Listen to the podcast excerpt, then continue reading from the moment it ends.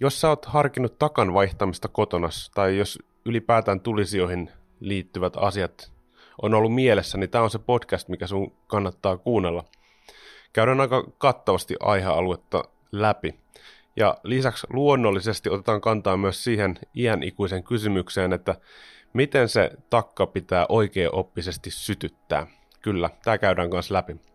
Hei, pysy mukana ja sukelletaan yhdessä syvään päätyyn. Tämä on Kivijalka podcast, minä olen Jarno Kylmänen ja sit mennään.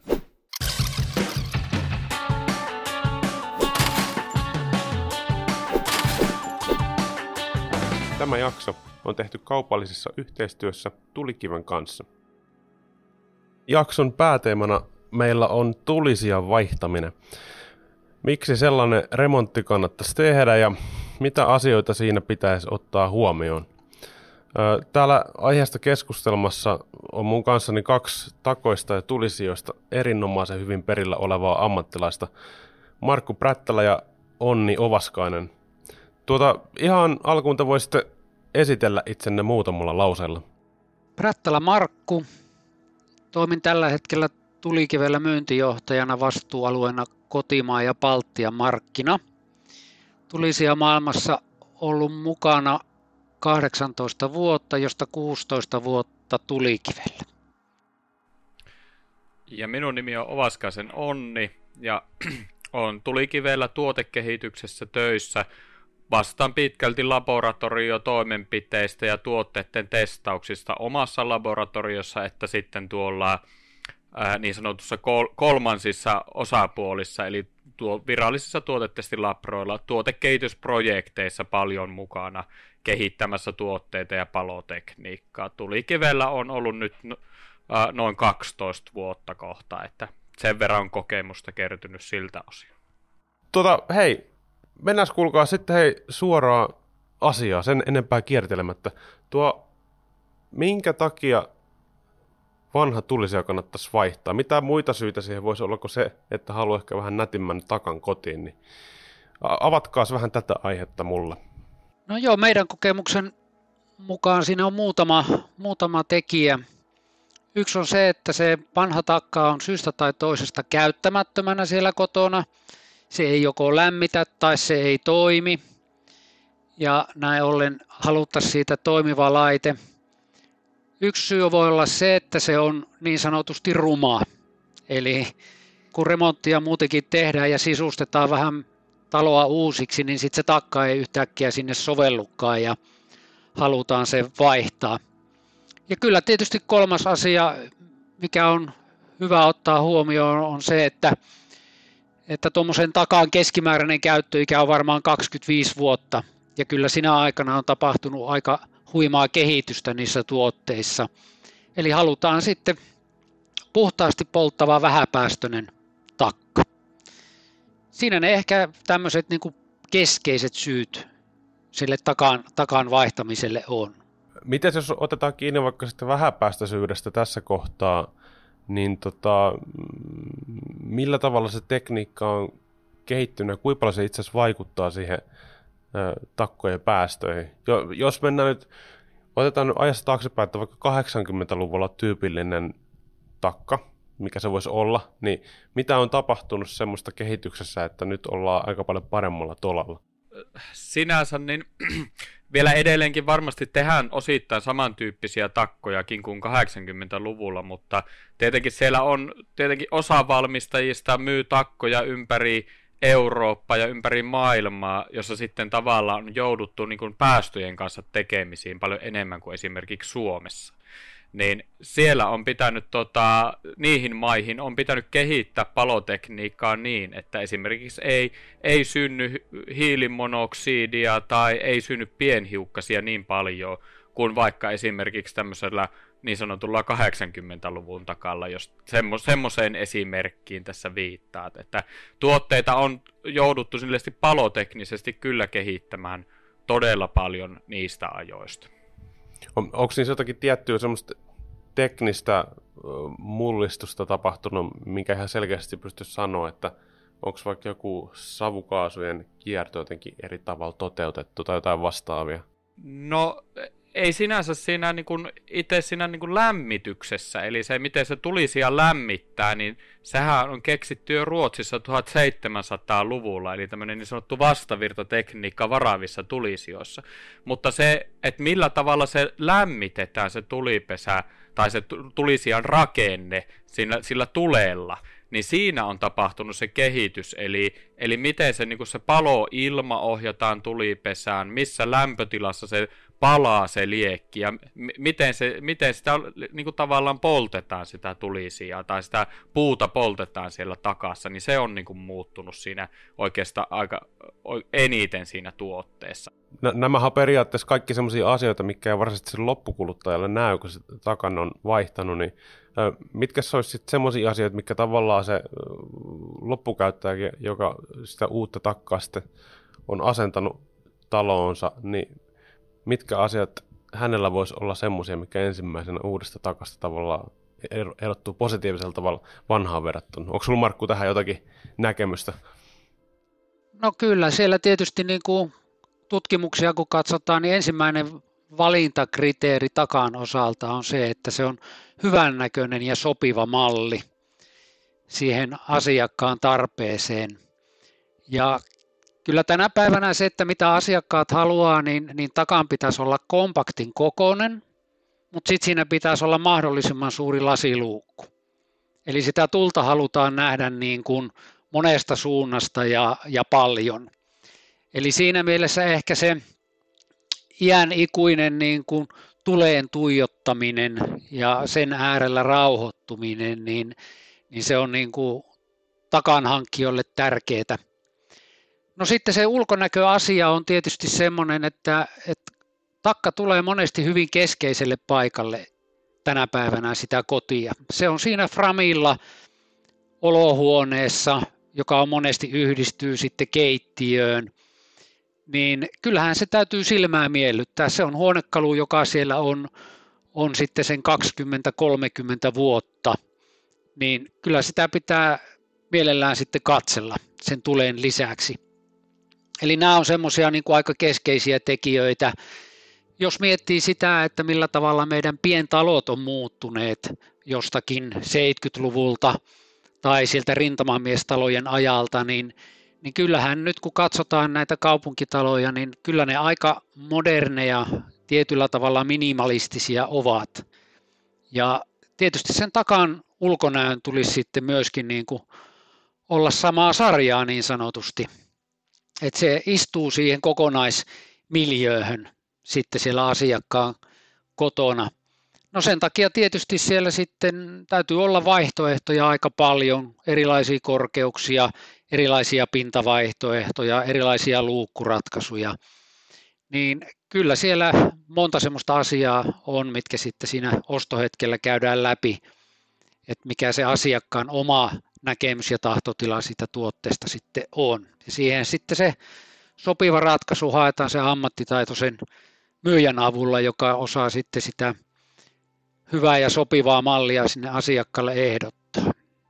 Miten sitten, jos mennään siihen, siihen vaiheeseen jo, että tämä uusi takka on jo valittu ja se vanha sieltä puretaan ja vaihdetaan uuteen, niin mitä asioita mitä tämmöinen niin prosessi pitää sisällä ihan niin kuin takan purkamisesta lähtien siihen, että se uusi takka asennetaan paikalle, niin siinä on varmaan tosi paljon kaikkia asioita, mitä pitää huomioida. Varmaan jotakin painorajoituksia, minkä kokoisessa takossa voit laittaa sen vanhan takan paikalle ja kenties niin kuin hormin kanssa jotakin täytyy huomioida. Mitä kaikki tämmöisiä asioita on, mitä täytyy huomioida?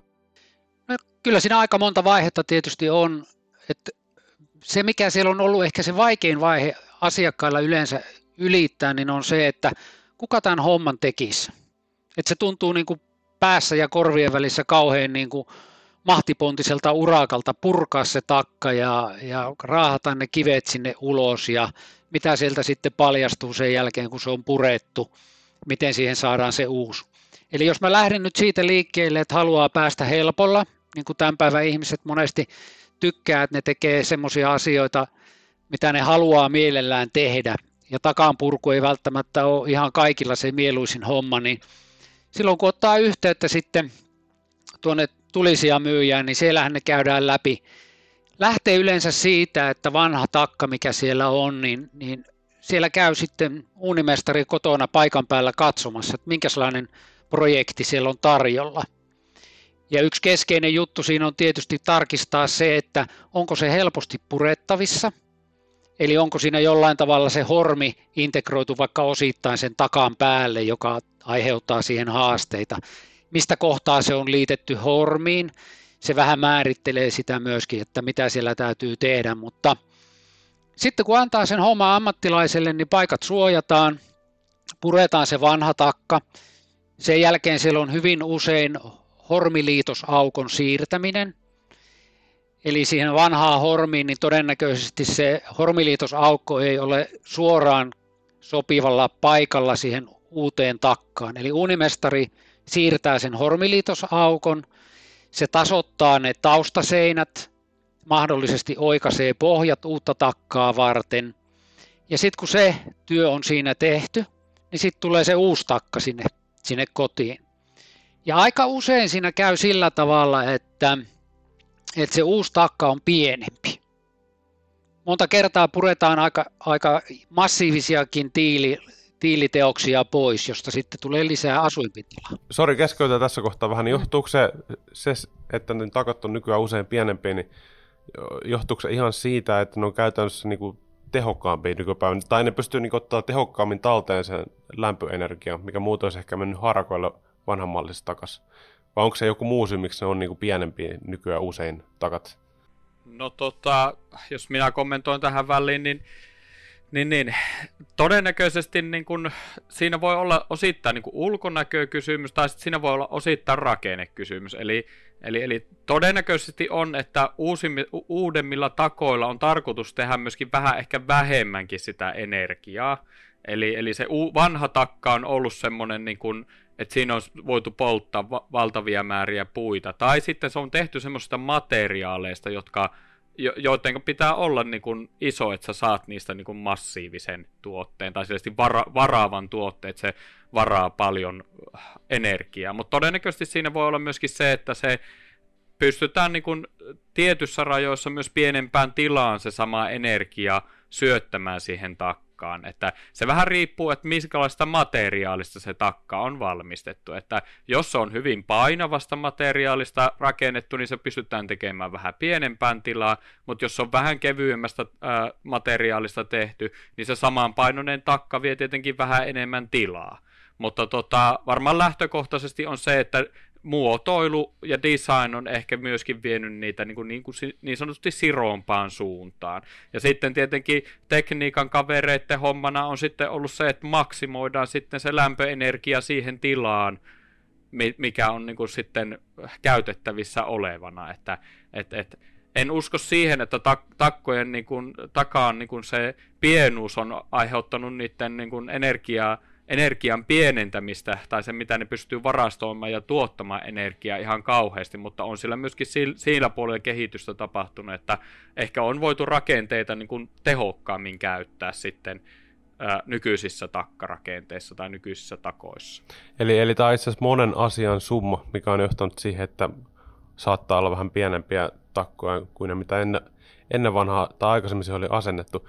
Ja anteeksi Markku tämä keskeytys, ja nyt voit jatkaa sitä prosessia, että miten se menee, eli on valittu se tai valita se uusi takka, mikä ehkä on pienempi kuin aikaisempi. No niin, joo. Eli tota, se uuden takan asennuksessahan sitten, niin, niin kuin sitä sanoin, että monta kertaa sinne tulee vähän niin kuin lisää tilaa sinne kotiin, kun se uusi takka on vähän pienempi.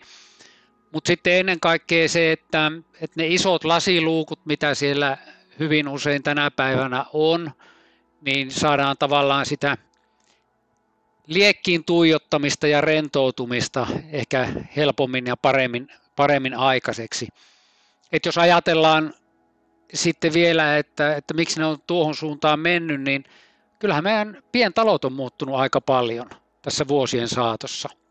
Et ne on nyt hyvin energiatehokkaita, ne on todella tiiviitä, niissä tehdään tiiveysmittaukset rakennusvaiheessa, ne ei saisi vuotaa yhtään mistään.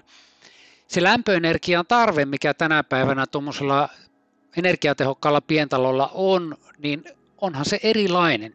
Se on paljon pienempi kuin aikaisemmin. Ja sitten se lämmön ulostulo, mikä sinne varastoidaan, niin, niin olisi hyvä, että se tulisi vähän pidemmällä aikavälillä lempeästi sieltä ulos. Että se asumisviihtyvyys on sitten hyvällä tasolla. Ne on semmoisia niin tärkeitä, tärkeitä asioita tänä päivänä, kun lähdetään sitä takkaa, takkaa vaihtamaan, mutta että ennen kaikkea niin kyllä se kannattaa itselleen helpoksi tehdä, jos niin haluaa.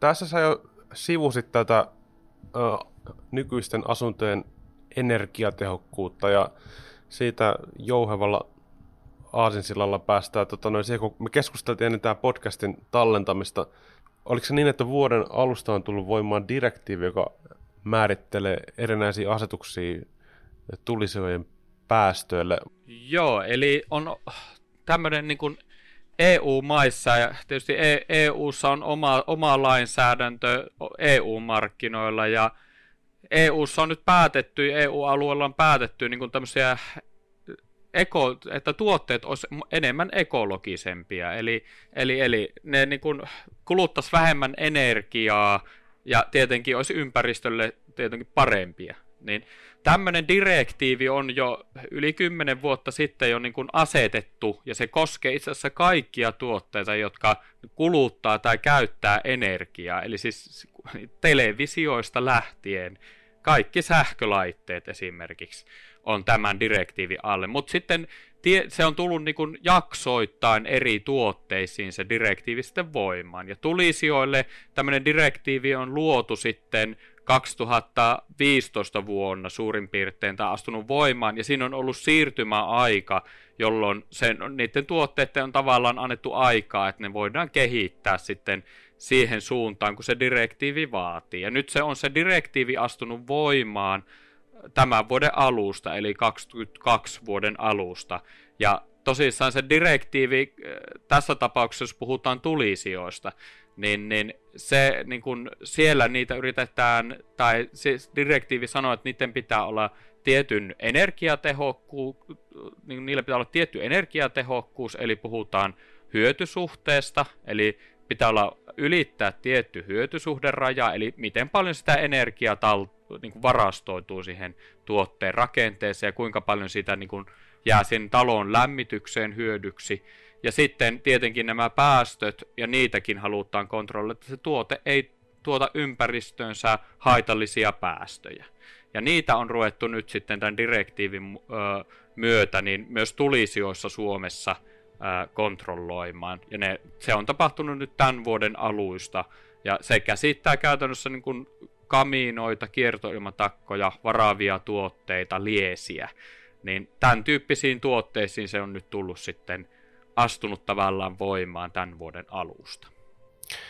Vielä ei kumminkaan vissi olla menossa semmoiseen, jos mä olin just katsastamassa, katsastuttamassa autoni ja siellä otetaan nämä päästömittaukset, niin ei ole varmaan niinku semmoista vielä tiedossa, että jokaisessa talossa käydään kerran vuodessa mittaamassa savupiipun päästä päästömittaukset, että täyttääkö takka-arvot. Että on, onko mä ymmärtänyt oikein, että tämä koskee nyt lähinnä uusia tulisia vai mitä tämä meni? Joo, kyllä tämä ekosuunnitteludirektiivi koskee siis nyt, nyt myytäviä tuotteita, eli, eli vanhat tuotteet, jotka on siis jo myyty ennen tätä direktiiviä, niin niille nyt ei ainakaan Suomen maassa toistaiseksi mitään lainsäädäntöä tulossa, mutta niin kuin esimerkiksi Saksassa on t- tietyn ikäiset tulisijat, niin ne on käyttökiellossa jo esimerkiksi. Ja siellä myö- myydään nuohojille esimerkiksi päästömittausvälineitä, että sä pystyt mittaamaan sen tuotteen ihan niin kuin käytännössä siellä asiakkaan luona. Mutta tota, ei vielä toistaiseksi Suomessa ole tämmöistä, tiedossa, että vanhoja, vanhojen takkojen, jo asennettujen takkojen rajoituksia olisi tulossa, mutta tämä direktiivi itsessään koskee nyt, nyt myytäviä uusia takkoja. On, onko se Saksan, meini, Saksan malli, niin tota, onko se sillä, että jos se tulisi on tietyn ikäinen, niin se on sama tie käyttökielessä, vai onko se nimenomaan niin, että jos se ei alita jotakin tiettyjä päästörajoituksia, niin sitten se tavallaan täytyy vaihtaa? Nythän siellä on sillä tavalla, että 2010 vuotta ennen valmistuneet tulisijat on käyttökiellossa – Eli ne täytyy joko modernisoida polttotekniikaltaan tai vaihtaa uusiin. Ja kyllähän siellä tietysti aikamoinen määrä niitä tuotteita on, joita joudutaan sitten uusimaan tai, tai modernisoimaan. Modernisointi tarkoittaa käytännössä sitä, että, että voidaan käyttää tuommoista erillistä niin sanottua inserttiä, polttotekniikkaa, joka laitetaan sinne esimerkiksi avotakan sisään, jonka avulla sitten saadaan se polttotekniikka ajan tasalle.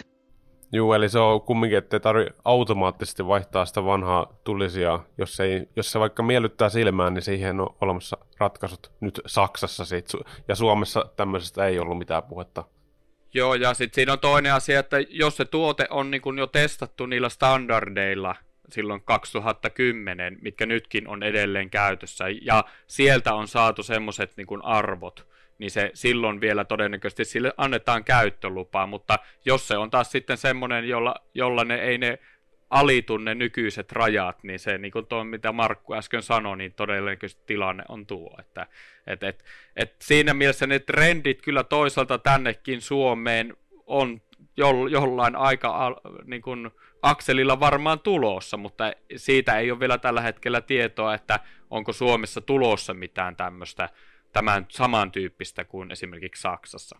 Mä mietin tässä vielä sitä, että äh, vaikka teilläkin nyt on suunniteltu nämä takat silleen, että ne on vähäpäästöisiä ja alittaa kaikki normit, niin mitä sitten jos kumminkin tämä taka, takan käyttäjä esimerkiksi polttaa siellä märkää puuta ja käyttää esimerkiksi niin tota, tätä ö, korvausilmaa, miksi tässä sanotaan tulisias, niin siis tavallaan ilmaotto on jotenkin väärin säädetty, siinä kun hän polttaa takassa puita, niin mitä tämmöiset niinku käyttäjän virheet, onko se jotenkin huomioitu myös tässä, että täytyykö käyttäjän myös käyttää sitä tuotetta oikein, että sillä pystytään alittaa nämä ikään kuin vaaditut päästönormit?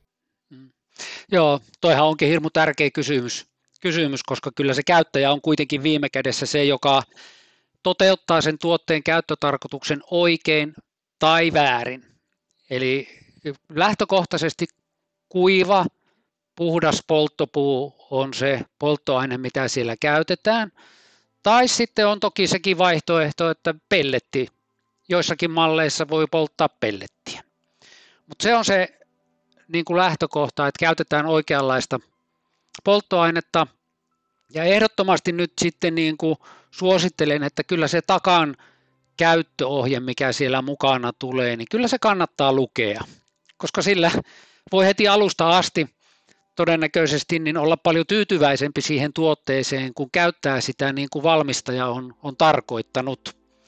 Mutta se, että mitä tuohon paloilman ohjaamiseen siitä kysyit, niin, niin minusta on, siinä on niin kuin tärkeää se, että, että se tuote on toteutettu niin, että se paloilma, säätimet, mitä siinä on, niin ne toimii vain sillä määrätyllä tavalla.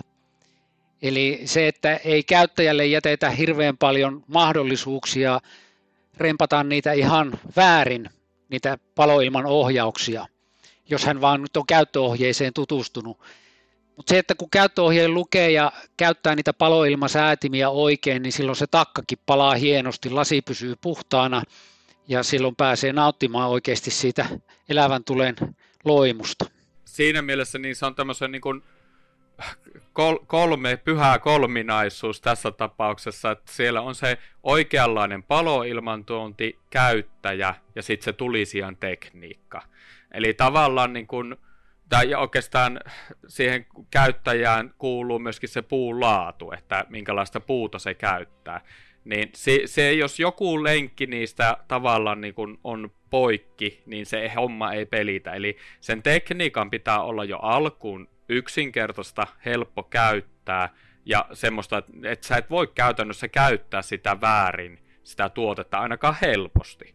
Eli, eli just niin kuin Markku sanoi, että niin kuin ne paloilman ohjaukseen käytettävät säätimet pitää olla niin, kuin niin öö, yksiselitteiset, että sä et niin kuin sitä käyttöohjetta seuraamalla voi sitä käyttää väärin, jolloin se tavallaan niin kuin sä joudut, joudut tekemään sen, niin kuin sen prosessin, sen polttoprosessin niin kuin ohjeen mukaan jo lähtökohtaisesti.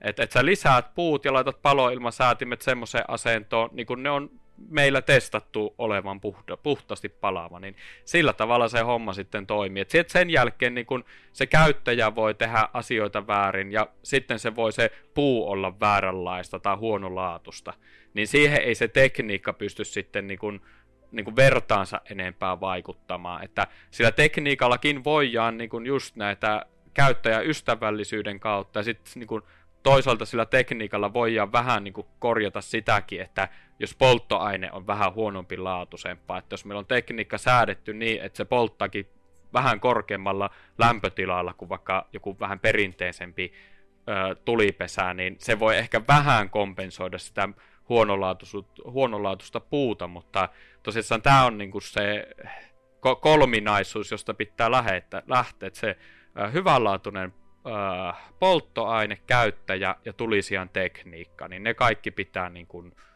tavallaan olla sopusoinnussa. Joo, mä tota, muistan silloin, kun ensimmäisen kerran, tai ensimmäinen asunto, missä asuin, missä oli tulisia, ja mä rupesin, se oli siis, muutin vanhaan asuntoon, tai en tehnyt itsestä tulisia tai tilannut itsestä tulisia, eikä, enkä lukenut ohjeita, vaan sain edelliseltä asujalta jonkinlaista ohjeet se käyttämiseen. Ja tota, noin, mä yritin sitten hakea tietoa, että mitenkäs tota, noista tulisi ihan oikeasti pitäisi ja kuuluisi käyttää. Ja en, en oikein löytänyt semmoista niin yksiselitteistä tota, noin, ohjetta, mutta semmoisia, mitä mulla oli jäänyt, jäi mieleen, oli esimerkiksi, että jos se tuli kohisee palaessaan, niin sitten se saa liikaa niin kuin, happea. Tämmöinen on jäänyt mieleen. Ja en mä noita muita sitten muistakaan, mutta äh, onko teillä tämmöisiä yleispäteviä ohjeita, että jos on esimerkiksi semmoinen vanhempi takka, mitä ei ole tehty silleen niin kuin, tavallaan tosi varmaksi käyttää, missä on yksiselitteiset tavat käyttää sitä, niin mitkä olisi sellaisia ohjeita? Lähdetään ihan siitä, että mikä teidän mielestä on oikea tapa sytyttää takka. Tämä on tämä keskustelu, mikä käydään vähintään kerran vuodessa jonkun mediapalstoon. No, jos me sanotaan, että meillä on vanha takka, josta ei ole käyttöohjeita olemassa, siinä on arina siinä takalla, ja siinä on huoltoluukku sen arinan alla yleensä, tai niin kuin tavallaan sen pääluukun alla huoltoluukku, niin sieltä syötetään arina-ilma, eli sen puupanoksen alle ilma. Ja sitten meillä on takaan luukku, ja takaan luukulla on monesti myöskin ilmasäätimiä, mistä saat niinku takaan luukulle sitä niinku tavallaan lasin huuhteluilmaa, tai sitten jos on oikein perinteinen valurautaluukku, niin siinäkin on yleensä siis semmoiset niinku aukastavat reijät. Tai sitten se voi olla jopa niinkin suunniteltu, että se luukku vuotaa sitä paloilmaa. Eli, eli jos puhutaan niin oikeasti vanhasta tulisijasta, ja tietenkin voi olla osittain moderniakin tulisijoja tämmöisellä tekniikalla toimivana, mutta, mutta jos lähdetään tämmöisestä, jossa ei ole ohjeita ja se on hyvin niin sanotusti alkeellista se ilmanohjaus, niin käytännössä tarkoittaa, että kannattaa sytyttää päältä – ja antaa ensimmäisellä pesällä reilusti ilmaa sekä arinalta että eli sieltä huoltoluukulta että sitä takan luukulta, jos siinä on mahdollisuus säättää ilmaa. Sitten kun se on syttynyt tosi hyvin tai se eka pesä on palannut sieltä päältä päin sytytettynä, niin sitten lisätään puita ja lisätään puita noin kolmannes sen pesän korkeudesta tai takkaluukun korkeudesta. Ja sitten oikeastaan käytännössä voidaan aika pienelle laittaa se huoltoluukusta syötettävä arina-ilma ja pyritään antamaan mahdollisimman paljon ilmaa sitä takkaluukulta. Niin se todennäköisesti, kun menet ulos katsomaan piipun päästä, niin se palaaminenkin näkyy sitten semmosena, että se on semmoista hyvin joko niin kuin hyvin näkymätöntä se savu, tai sitten se on ihan puhtaan valkosta, eli se vesihöyry on kondensoitunut siinä ilmassa. Niin siitä tietää, että se palaa hyvin. Mutta jos se on, sanottaako sinistä, ruskeata, tai jotakin muuta kuin valkosta, niin siitä tietää jo, että se, se tuota, palaa huonosti, ja sen voi todentaa sillä, että käy vaikka silloin laittamassa sen arina-ilmapellin sieltä huoltoluukulta täysin auki, niin sitten kun se on siinä vaiheessa, kun se on syttynyt se puupanos, just syttynyt, niin sitten sen näkee, että sieltä voi tulla ihan sinistä savua. Että tämmöiset niin lähtökohtaisesti vanhan takaan ohjeet on ainakin omakohtaisesti, omakohtaisesti tullut kokeiltua, että ja ihan mitattukin jopa labralla, että miten, miten tämä tulisi toimia. Yksi tarinahan tuossa on pakko, mikä aika usein tulee eteen, niin varsinkin tämmöiset niin sanotut vanhan kansan lämmittäjät, joilla on siitä tulisijasta kokemusta se 40 vuotta ja sitten ne saattaa meidän tekniseen palveluun soittaa, että tämähän nyt ei toimi, että ei tämä vedä kunnolla. Ja syyhän on tietenkin se, että tämä nykytakka, niin se palaa hyvin rauhallisella intensiteetillä. Se liekki leijailee hyvin kevyesti siellä, eikä sieltä todellakaan huminaa kuulu, niin kuin, niin kuin äsken sanoit. Eli pyritään maksimoimaan sinne puusta saatava lämpöenergiaa sinne takaan runkoon, ettei se vie sieltä hormin kautta sitä pihalle. Eli siinä on varmaan semmoinen niin hyvin selkeä sääntö, että, että kyllä sen liekin palon täytyy olla aika rauhallinen. Silloin menee vähemmän puuta ja ehditään saamaan se lämpö siihen tuotteeseen, josta se sitten hiljalleen tulee sinne huonetilaan. Se on just näin. Eli jos sä niin kuin esimerkiksi tässä äskeisessä esimerkissä, niin kuin minä sanoin, sä laitat tosi auki sen arina-ilman, niin se vie jopa palaamattomatkin savukaasut mennessään, ja se pääsee se ilma liian vauhilla sen kiertämään sen takaan varaavan savukaasurungon läpi, savukaasukanaviston läpi, jolloin se menee, voi äkkiä mennä vaikka 50 astetta tai jopa 100 astetta kuumempana se ää, savukaasu sieltä tulisiasta ulos, kuin kun se, että se olisi oikein säädetty se, se, se paloilma. Mutta toisaalta ei saa myöskään antaa liian vähän ilmaa, koska silloin se on, muuttuu kituupoltoksi, jossa kun tavallaan se se, niin kuin, ei, se, niin kuin, ka, se ei saa tarpeeksi happea polttamaan sitä kaikkea niin kuin, savuka- tai palokaasua, joka sitä puusta muodostui, niin tämä on kinkkinen se säätöongelma niin kuin vanhoissa takoissa. Että, ja ainut tapa oikeasti, millä tavalla sinä tiedät, että palaako se hyvin vai ei, niin on se savupiipun pää, ja sekin kertoo tosi niin kuin, raakasti sen tilanteen, että et käytännössä ainut tapa on se, että sulla on mittari tuotteessa kiinni, niin sä näkisit, että miten se palaa.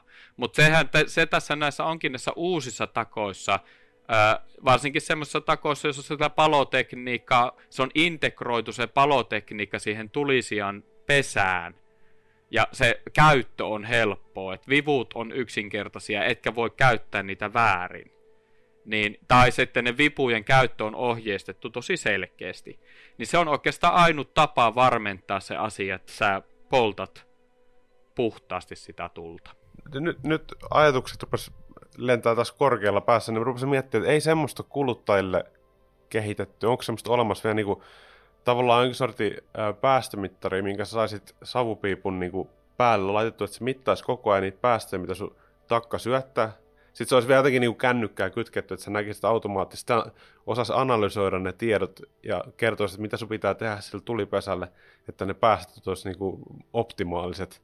Varmaan niin teollisuuskäytössä tämän tyyppisiä varmasti onkin, mutta onko kuluttajille mitään tämän tyyppisiä tuotteita? Ei, siis teollisuuslaitoshan toimii näin, että siellä on piipun päässä mittari ja se syö, säätää sitten peltejä, sen ilmapeltejä sen mukaan sinne polttopesään, että se palaa puhtaasti, mutta siis ne on niin kalliita vielä tämmöiset niin kuin, ö, pienmittarit, että ne on useita tuhansia euroja, että sä sitten saat sen tiedon itsellesi. Sen jälkeen sun pitäisi vielä ymmärtää, että mitä ne tarkoittaa, ne Joo. numerot siinä taululla, niin, niin, niin se on ehkä vielä, vielä tota, kaukana, mutta esimerkiksi onhan meilläkin esimerkiksi semmoinen tuote, jolla me säädetään jo automaattisesti sitä paloilmaa. Me ei säädetä sitä ää, päästöjen perusteella, mutta me säädetään sitä palo-lämpötilan perusteella. Okay. Ja me tiedetään, että palo-lämpötila on aika lähellä verrannollinen sitten niin kuin siihen hapeen määrään,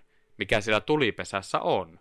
Itse asiassa me sen palo-lämpötilan avulla, ja sitten kun me tiedetään, että kun se ilman säädin on tietyssä asennossa, niin me tiedetään, että sillä, sillä ta, siinä, kun se on siinä asennossa, niin se polttotapahtuma palaa todennäköisesti aika puhtaasti. Niin me pystytään säätämään ja sillä meidän automaattisella ilmansäädin laitteella jo se tulisian poltto aika pitkälle niin kuin puhtaaksi. Et, et semmo, semmoinen tuote on jo olemassa kyllä, että ei se sinänsä, niin tämä on ratkaistu tämä ja asia. siis teillä on itse asiassa parempi, parempi tuote, siihen ei ole mitä mä tässä visioitti, koska se on automaattinen sitä tuote, eikä tarvitse itse mennä räpläämään mitään ilmoittoaukkoja. on olemassa ja on jo myytykin. No niin. kyllä siellä, kerran tuli, muistan yhdeltä asiakkaalta tuli palaute, kun hän osti tämän meidän sensojärjestelmän, niin sanoo, että nyt heidän lapsen lapsetkin viihtyy tosi hyvin takan edessä, kun ne voi kännykästä katsoa, että miten se palaa. Tavallaan liekkitunnelmasta, niin joskus ihan piruuttani kokeilin latasi telkkari tämmöisen videoluupin, missä oli tämmöinen hieno tu- takanpesä liekki. No, kyllä se tavallaan sitä tunnelmaa toi, mutta ei se kyllä nyt ihan ollut samalla tasolla kuin se oikea takan liekki. Siitä puuttuu se lämpö. No se just. Kyllähän se vaan niin on, että tuommoinen varaavan takan lämpö, niin mä olen sitä aina monesti verrannut auringon lämpöön. Että et, kyllä me niin kuin kesällä, kun mennään paidatta tai teepaita sillaan tuonne pihalle ja tunnetaan se auringon lämpö siinä iholla, niin kyllähän se hyvälle tuntuu. Varaavan takan lämpö on samaan asiaan verrattavissa tämmöistä säteilylämpöä, että kun se on illalla lämmittänyt ja aamulla siitä ohi kävelee, niin sen tuntee sen lämmön. Sitähän Kyllä. se parhaimmillaan on sen huoltoturvallisuuden lisäksi, minkä se takka sinne kotiin tuo. Avaas hei tätä huoltoturvallisuuskäsitettä. Meillä oli tästä jo etukäteen ennen taas tätä podcastia tallennusta vähän puhetta siitä, ja se oli mun mielestä tosi hyvä pointti, minkä sä esitit. Eli kerro nyt, mitä huoltoturvallisuus tästä näkökulmasta tarkoittaa? No kyllä joo, sillä termillä me niin kuin tarkoitetaan sitä, että, että nyt tämän päivän maailmassa, missä me eletään, niin me ollaan jokainen nyt törmätty ensinnäkin sähkölaskun muodossa siihen meidän, meidän tuota, energian hintatilanteeseen. Sähkö hinta on hyvin epävakaa. Meillä on kaiken näköisiä muitakin epävakaita tilanteita tuolla maailmalla olemassa. Ja, ja ei moni uskaltanut, uskonut esimerkiksi tämmöiseen tämmöisen pandemiaan, minkä kourissa nyt ollaan eletty. Eli huoltoturvallisuus, kun sä ostat tuommoisen kalliin omakotitalon, niin kyllä sinne kannattaa ottaa lämmitysjärjestelmä, joka on täysin sähköstä riippumaton. Eli sitten jos se poikkeustilanne tulee, että sitä sähköä ei ole talvipakkasella saatavilla vaikka kahteen kolmeen päivään, niin sulla on joku laite, jolla sä pidät sen kodin lämpimänä, ettei sinne tule vaurioita. Sen lisäksi, että sä pidät sen lämpimänä, niin sä voit myöskin valmistaa sillä ruokaa, vaikka sulla ei ole sähköä. Eli kyllähän se on, mä näen sen sillä tavalla, että se on samanlainen vakuutus, kun sä otat kotiin kotivakuutuksenkin. Otat sen siltä varalta, että sattuu jotakin yllättävää tai odottamatonta. Ja tietenkin sekin vielä, jos korostan tätä huoltovarmuutta, niin Suomessa kun on yleensä pakkasta yli 20 astetta, Keski-Suomessa muistele, että näitä päiviä on vähän reilu 10 tai vähän alle 10, niin jos Markku halusi sen tietää, niin, niin, niin niitä on tosissaan, niitä on harvoja, mutta silloin myös kuluu todella paljon sähköä Suomessa. Ja nyt jos näitä takkoja ei lämmitettäisi sinä aikana, kun Suomessa on todella kylmä, niin meidän sähköverkko olisi todella lujilla ilman sitä takaan polttamista. Eli tämmönenkin kannattaa ottaa tässä huomioon. Niin tämä on ihan kansallinen kysymys siinä mielessä, että jos näitä takkoja ei poltettaisi kylmimpänä päivänä, niin olisi mielenkiintoista kuulla niin kuin sähköverkkoasiantuntijoilta, että mitä tapahtuisi, jos äkkiä sanotaanko vaikka 200-300 000 takkaa ei yhtä aikaa toisaalta tuottaa sitä lämpöä sinne ta- rakennukseen.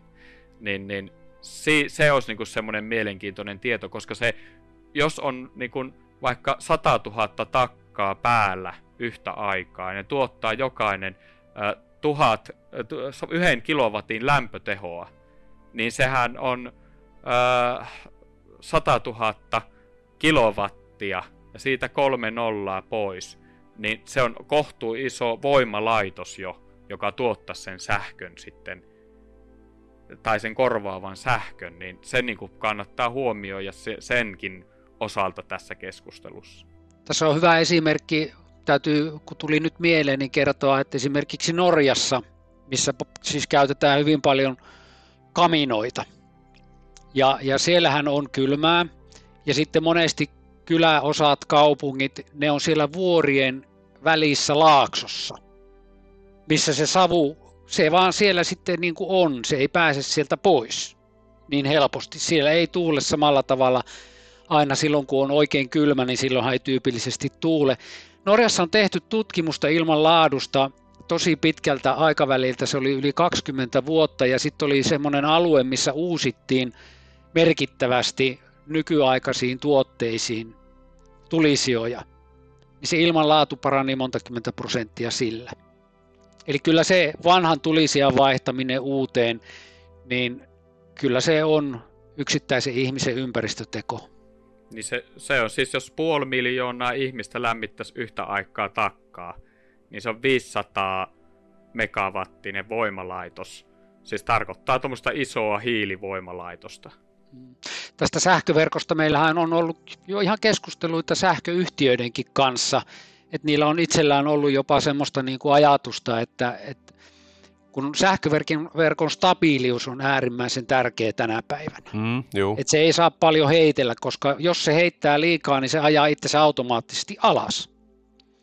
Niin silloin kun on näitä oikein kovia pakkaspäiviä, niin sähköyhtiöt olisi jopa halukkaita viestittämään asiakkaille, että käyttäkää tulisijoja.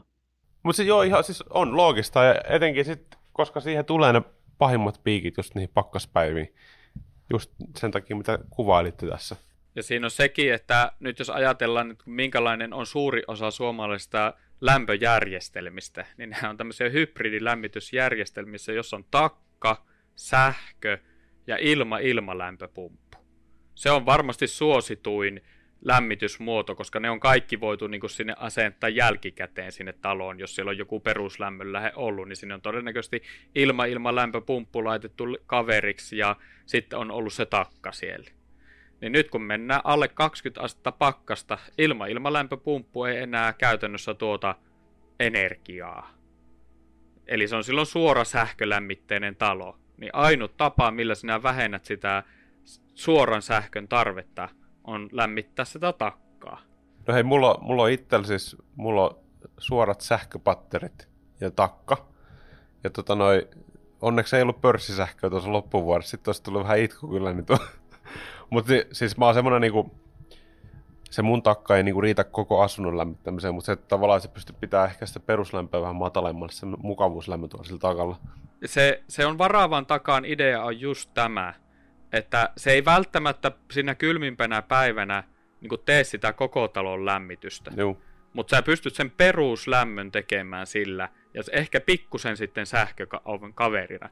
Mutta sitten kun mennään taas niin lämpimämmille keleille, niin se äkkiä niin se lämpökin riittää sinne pelkästä takaastakin jo sitten, että et, et, sehän siinä onkin kiva, että sä, sitten sä lämmität sen kerran sen varaavan takaan, niin sitten se niin kuin lämmittää sun huushollin koko päivän sitten. Mutta se, että, se, että niin kuin jos sen jättää silloin kylmimmällä kelillä niin kuin lämmittämättä sulla olisi pörssisähkö, niin karseen näköinen se käppyrä olisi sen jälkeen. Se on niin kuin meillä esimerkiksi kotona, niin jos me ei lämmitetä takkaa, niin meidän peruslämpö, joka on ulkoilmalämpötilaan mukaan sääty, niin se on 18. Sitten kun me lämmitetään takkaa, niin meillä on semmoinen mukava 21. Mutta toi takka huoltoturvallisuusnäkökulmasta on myöskin semmoinen vakuutus, että siinä tulee mukana tosi hieno tunnelma.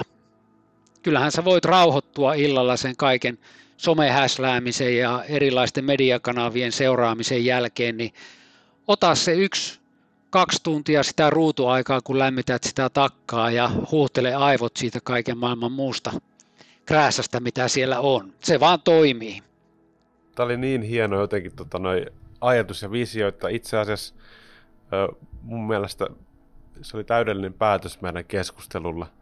Ja näihin tunnelmiin ja näihin kuviin, mikä silmisystä aukeaa, niin voidaan mun mielestä päättää tämä jakso. Hei, kiitos ihan hirveästi Markku ja Onni tästä keskustelusta ja mahtavaa talven jatkoa, jatkoa ja lämpimiä takan ääressä vietettyjä iltoja itse kultakin. Kiitos. Kiitoksia paljon.